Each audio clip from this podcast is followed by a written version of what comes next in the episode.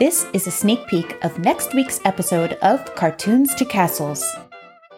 Next week, September 23rd, we'll be talking about the history of the Three Caballeros from the original film to the Three Caballeros animatronics and the newer iterations of the Three Caballeros in the TV shows The Legend of the Three Caballeros and, of course, the newest DuckTales. We have the perfect person joining us to discuss this topic. He is an actor and voice actor who has been in Shameless, Doc McStuffins. We have to mention that as that's a personal favorite of mine and Jessica's daughters, and much more. He is also the voice of a member of the Three Caballeros, Jose Carioca, in the current DuckTales. Please welcome Bernardo de Paula. Thank you so much for having me. Can't wait to talk about Zé Carioca and all things Caballeros in this week's episode. Yeah. Uh, Can you kind of give the listeners a taste of what things about voicing Jose you'll be talking about? Caballeros, yes, three caballeros. we fly just like birds of a feather. Well, that That's was really all you need to know. best sneak peek you could have given us. So stay tuned September 23rd for the full episode where we talk Three Caballeros history and hear about Bernardo's experiences voicing Jose. Well, welcome back for our latest mini episode. We hope that you enjoyed our latest episode about DCOMs with the Disney Channel original movie Queen Tiffany last week. We had so much fun. Yeah, she she is the queen of Disney Channel original movie knowledge for sure. Yeah, there, I literally don't think there's anyone else on this planet who knows as much about DCOMs as she does. I think they would be hard pressed to find someone who knows as much, Yes, for sure. who doesn't actually work for Disney researching Disney Channel original movies. yeah. So, speaking of Disney Channel original movies, so sometimes in these mini episodes, we come in and we kind of uh, do a little add on to something that came up during the last episode, or we clarify something, or we just add another little tidbit. Yeah, whether it be Yeah. about Disney fish sticks, like we did in a previous mini episode, you know, it could be anything under the Disney sun. right. And we, we we all love our disney fish sticks right? But so i i found an article um this week by allison mclean merrill. It was on screen rant and she wrote about the disney channel original movies turning 20 this year. So i thought i'd make everyone feel old and share all of the disney channel original movies that will be turning 20 in 2020 Yeah, let's hear it. yeah, I, I'm sure you can do the math, but these are all movies that came out in the year 2000. In the year 2000. How is that 20 years ago?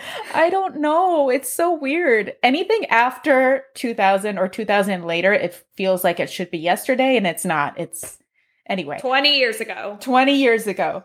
So we talked about some of these in the last episode, but there are some that we didn't go into. So I thought I'd just like give a little overview of those that came out in the year 2000 and, you know, are celebrating their two decade anniversary. So the first came out on January 22nd. It's called Up, Up and Away. And I'm also going to do the Rotten Tomatoes ratings and the Yes. IMDb ratings. So Rotten Tomatoes, this one had no rating, but on IMDb it was a 5.6 out of 10, which I think for a TV movie is not bad. So the only normal member of a superpowered family feels left out and confused until he has the chance to use a talent of his own to save everyone. I like that the family is black since you didn't often see non-white superheroes back then and even now it's not as common as it should be, but this looks like a cute movie. The next movie on my list came out on February 5th of 2000. It's called The Color of Friendship. We actually talked about this in our last episode. It has a Rotten Tomatoes rating of 76% and a 7.2 out of 10 on IMDb. So, through an exchange student program, a white South African policeman's daughter named Marie is sent to spend a semester with a black United States congressman's family who believe they will be hosting a black South African student and are surprised to find that that's not the case. The congressman's daughter, Piper, schools Marie on racism and the girls become friends. And we talked about this movie with Tiffany, and it's another one on my personal watch list. It actually looks really good. I watched a couple of trailers and videos about it. It looks like it's a good movie. Yeah, and actually, after we chatted about it, I had seen it many times growing up, but I hadn't watched it in so long. So I did end up turning it on for Garrett, my husband. He had never seen it, and it was a really good family movie night movie. And speaking of the color friendship, so as we mentioned last week, it's based on a true story. And Piper, who's uh, one of the main characters, Piper Dellums, Tiffany, who was our guest last week, actually just sent this to me a bit ago, but you know, she's of course a real life person, but she's uh, an author and public speaker and has written quite a few books. Oh, cool. I'll have to look her up. Maybe she's on Instagram and I can follow her. Yeah. Yeah, so that one's on my list. How did it hold up to when you saw it as a kid and to now? It held up very well. Like it didn't feel dated at all, other than it does look a bit grainy and all that because, you know, it was a DCOM. So yeah. it wasn't made necessarily to be adapted for a wide So, yeah, it wasn't made in HD. yeah, but so yeah. it does look like it's a film just in terms of the picture quality. It looks like it's from the 90s or maybe even late 80s. It doesn't look like yeah. it's from the 2000, but in terms of the acting and the message and the script, that all holds up wonderfully. Yeah, that kind of works though because it takes place in the 70s. So yeah, it totally worked. It, I wasn't bothered by it in any way. I just was That's like, cool. oh, I can't believe this was in 2000. it looks a little bit, like you said, it takes place in the 70s, so it yeah. worked. All right. So next that year, March 18th, Alley Cat's Strike came out. And the Rotten Tomato score, lower, 51%. That's okay. IMDb rating of 6.1 out of 10. And it's about a group of hip retro teenage outsiders who become involved in an interschool bowling rivalry. You know how there's always a teenage bowling rivalry? hip retro outsiders. Yeah, that was the description on IMDb. I thought it was interesting that they used both hip and retro. Uh, well, also hip and outsiders, because you think if you're hip, you're like not an out- interesting description. yeah, so there is apparently a teenage bowling rivalry, and the movie also featured Kaley Cuoco from Big Bang Theory. And I'll take the Screen Rant writer's word for it that it's a great tale of making unlikely friends and growing as a community. I don't know how you make a bowling movie exciting. Well, I mean, I guess they did it with the Big Lebowski, but it wasn't really so much bowling.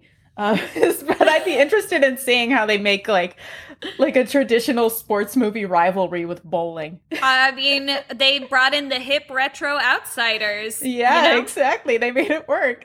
All right. So the fourth one came out on April 22nd of 2000. It's called Rip Girls with a Rotten Tomatoes rating of 69%, 69 dudes, and an IMDb score of 6.2 out of 10.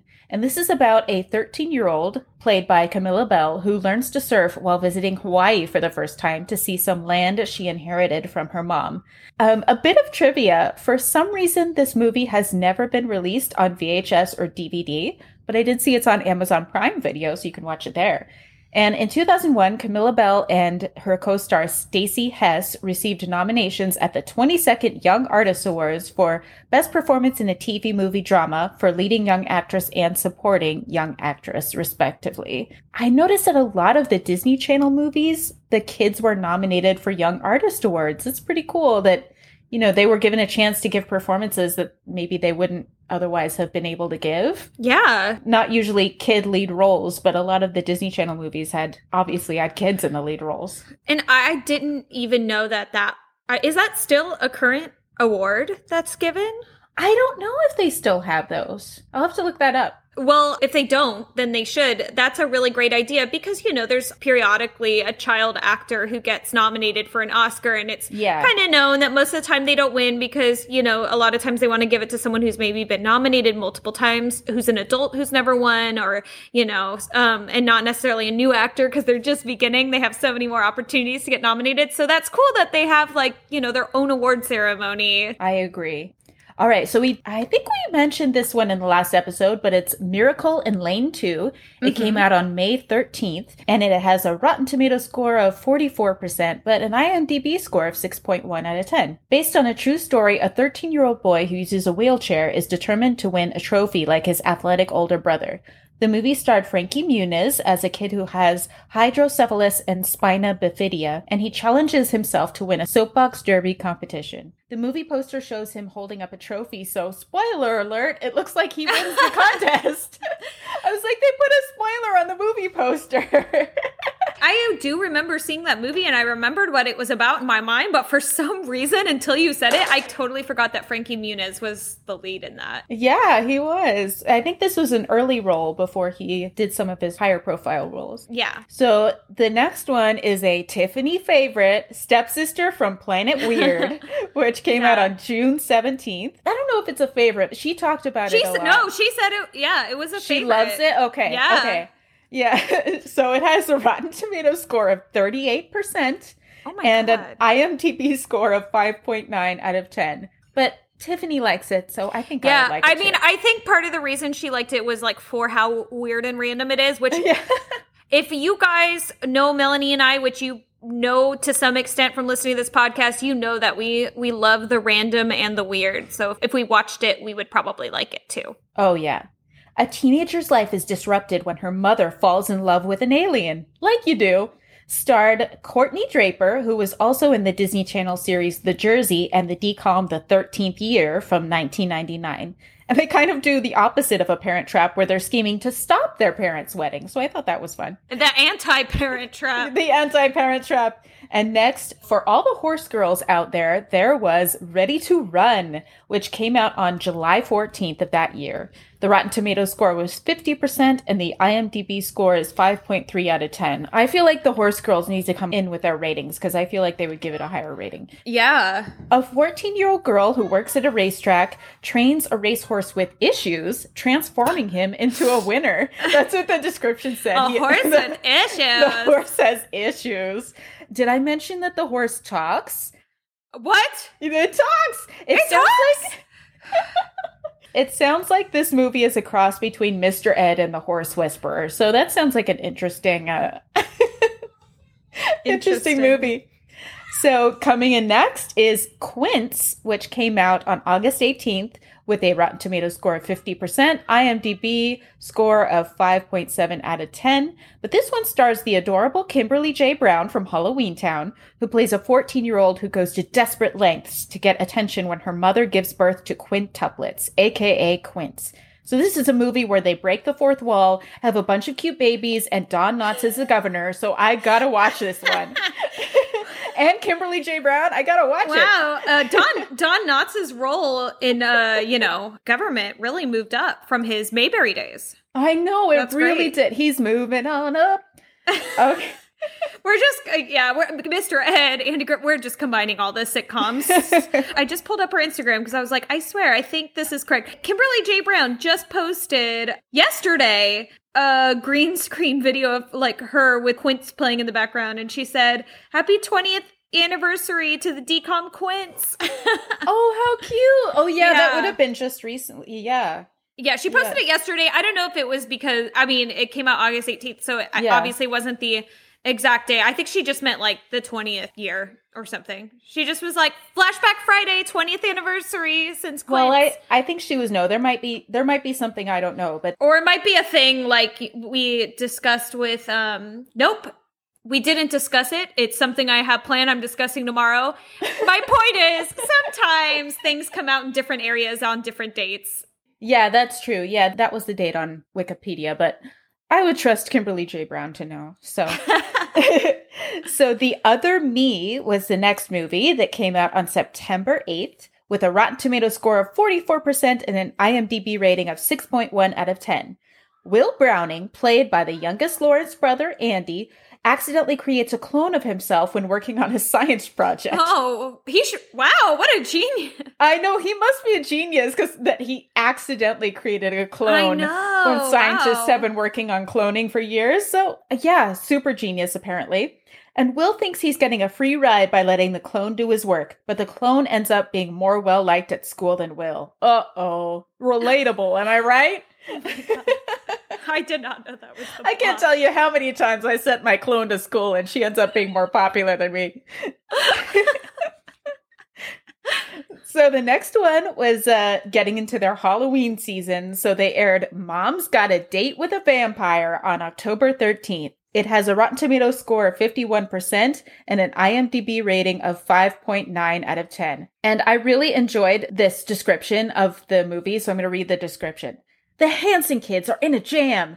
Adam and his best friend Duffy have gotten their hands on some tickets for the Headless Horseman concert, and his sister Chelsea has a date with her dreamy boyfriend Peter. The only problem is they're both grounded.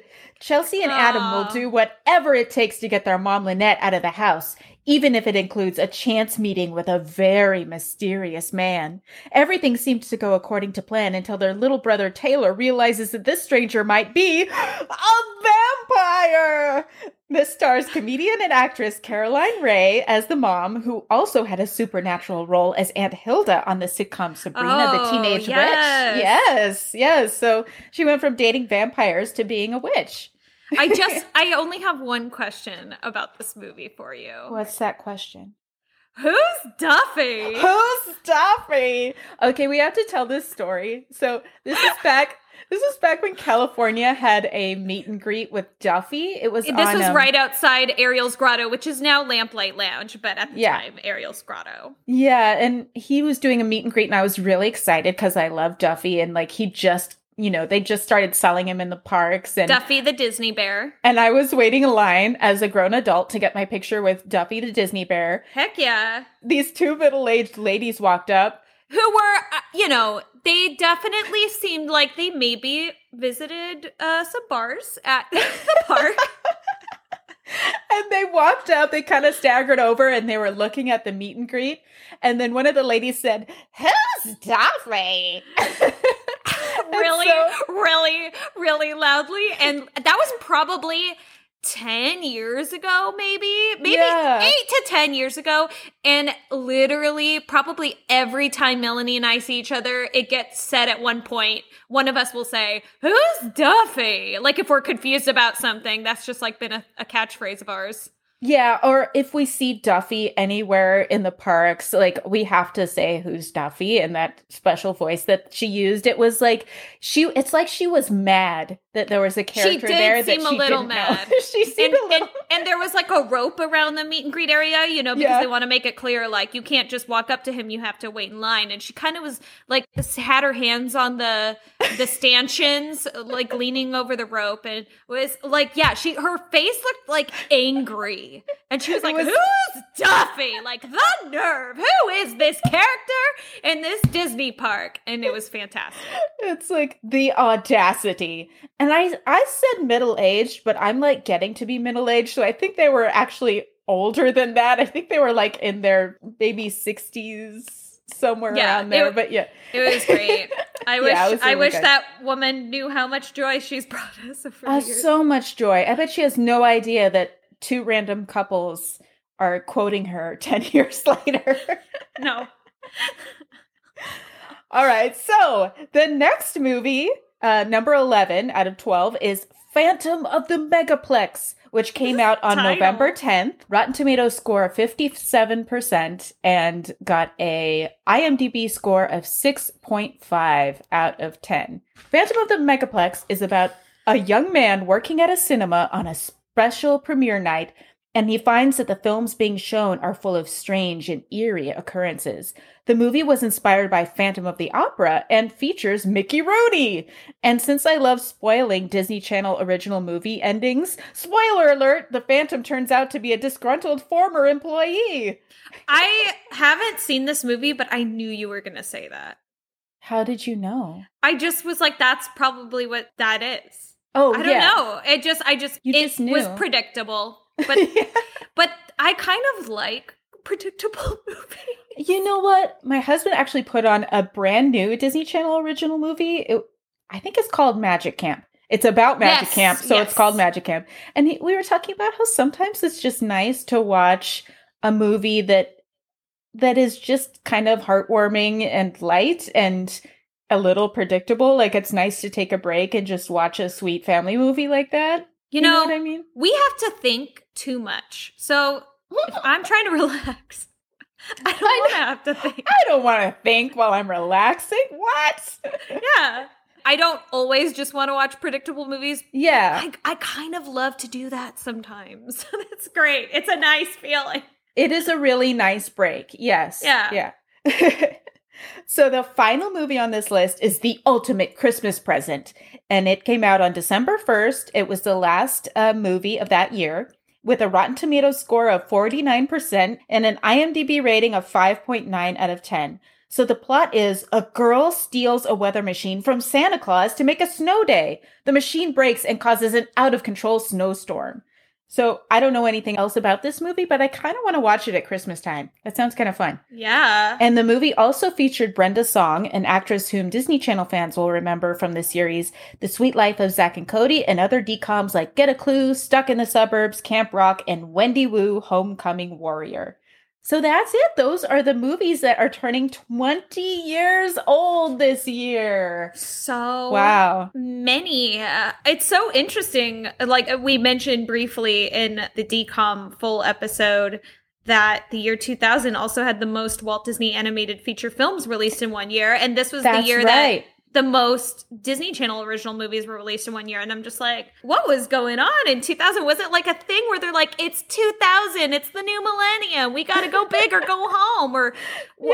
what was it? You know? I don't know. That maybe they made good profits the year before. So Yeah. Although uh, the Disney Walt Disney animated features that did come out that year, only one of them I feel people like really love still. Um I mean obviously you're going to find people who love all of these, but I mean in terms of popular culture cuz it was Emperor's New Groove, Mhm. Fantasia, Fantasia 2000 and Dinosaur. Oh, okay. I don't think I've even seen Dinosaur. Emperor's New Groove is really fun and funny, and I actually really loved Fantasia 2000, but I I like Yeah. Fantasia. So yeah but i mean in terms of like how it's long standing in popular culture like emperor's new groove it's like kind of Yeah. like with goofy like there was a long period of time where there wasn't merch for it and all that but you know us us millennials brought it back Yeah. Oh, yeah. we demanded it yeah, Emperor's New Groove is still really popular. Although uh, Fantasia 2000 is uh, is one of my personal favorites. I I just really I like Fantasia. I haven't watched Fantasia 2000 probably since it came out in the theaters. Oh yeah, Same with Dinosaur, actually. I haven't seen either of them since they were in theaters. uh, there's some great segments in Fantasia 2000. I love the one with the it. With the whales that sort of come out of the sea.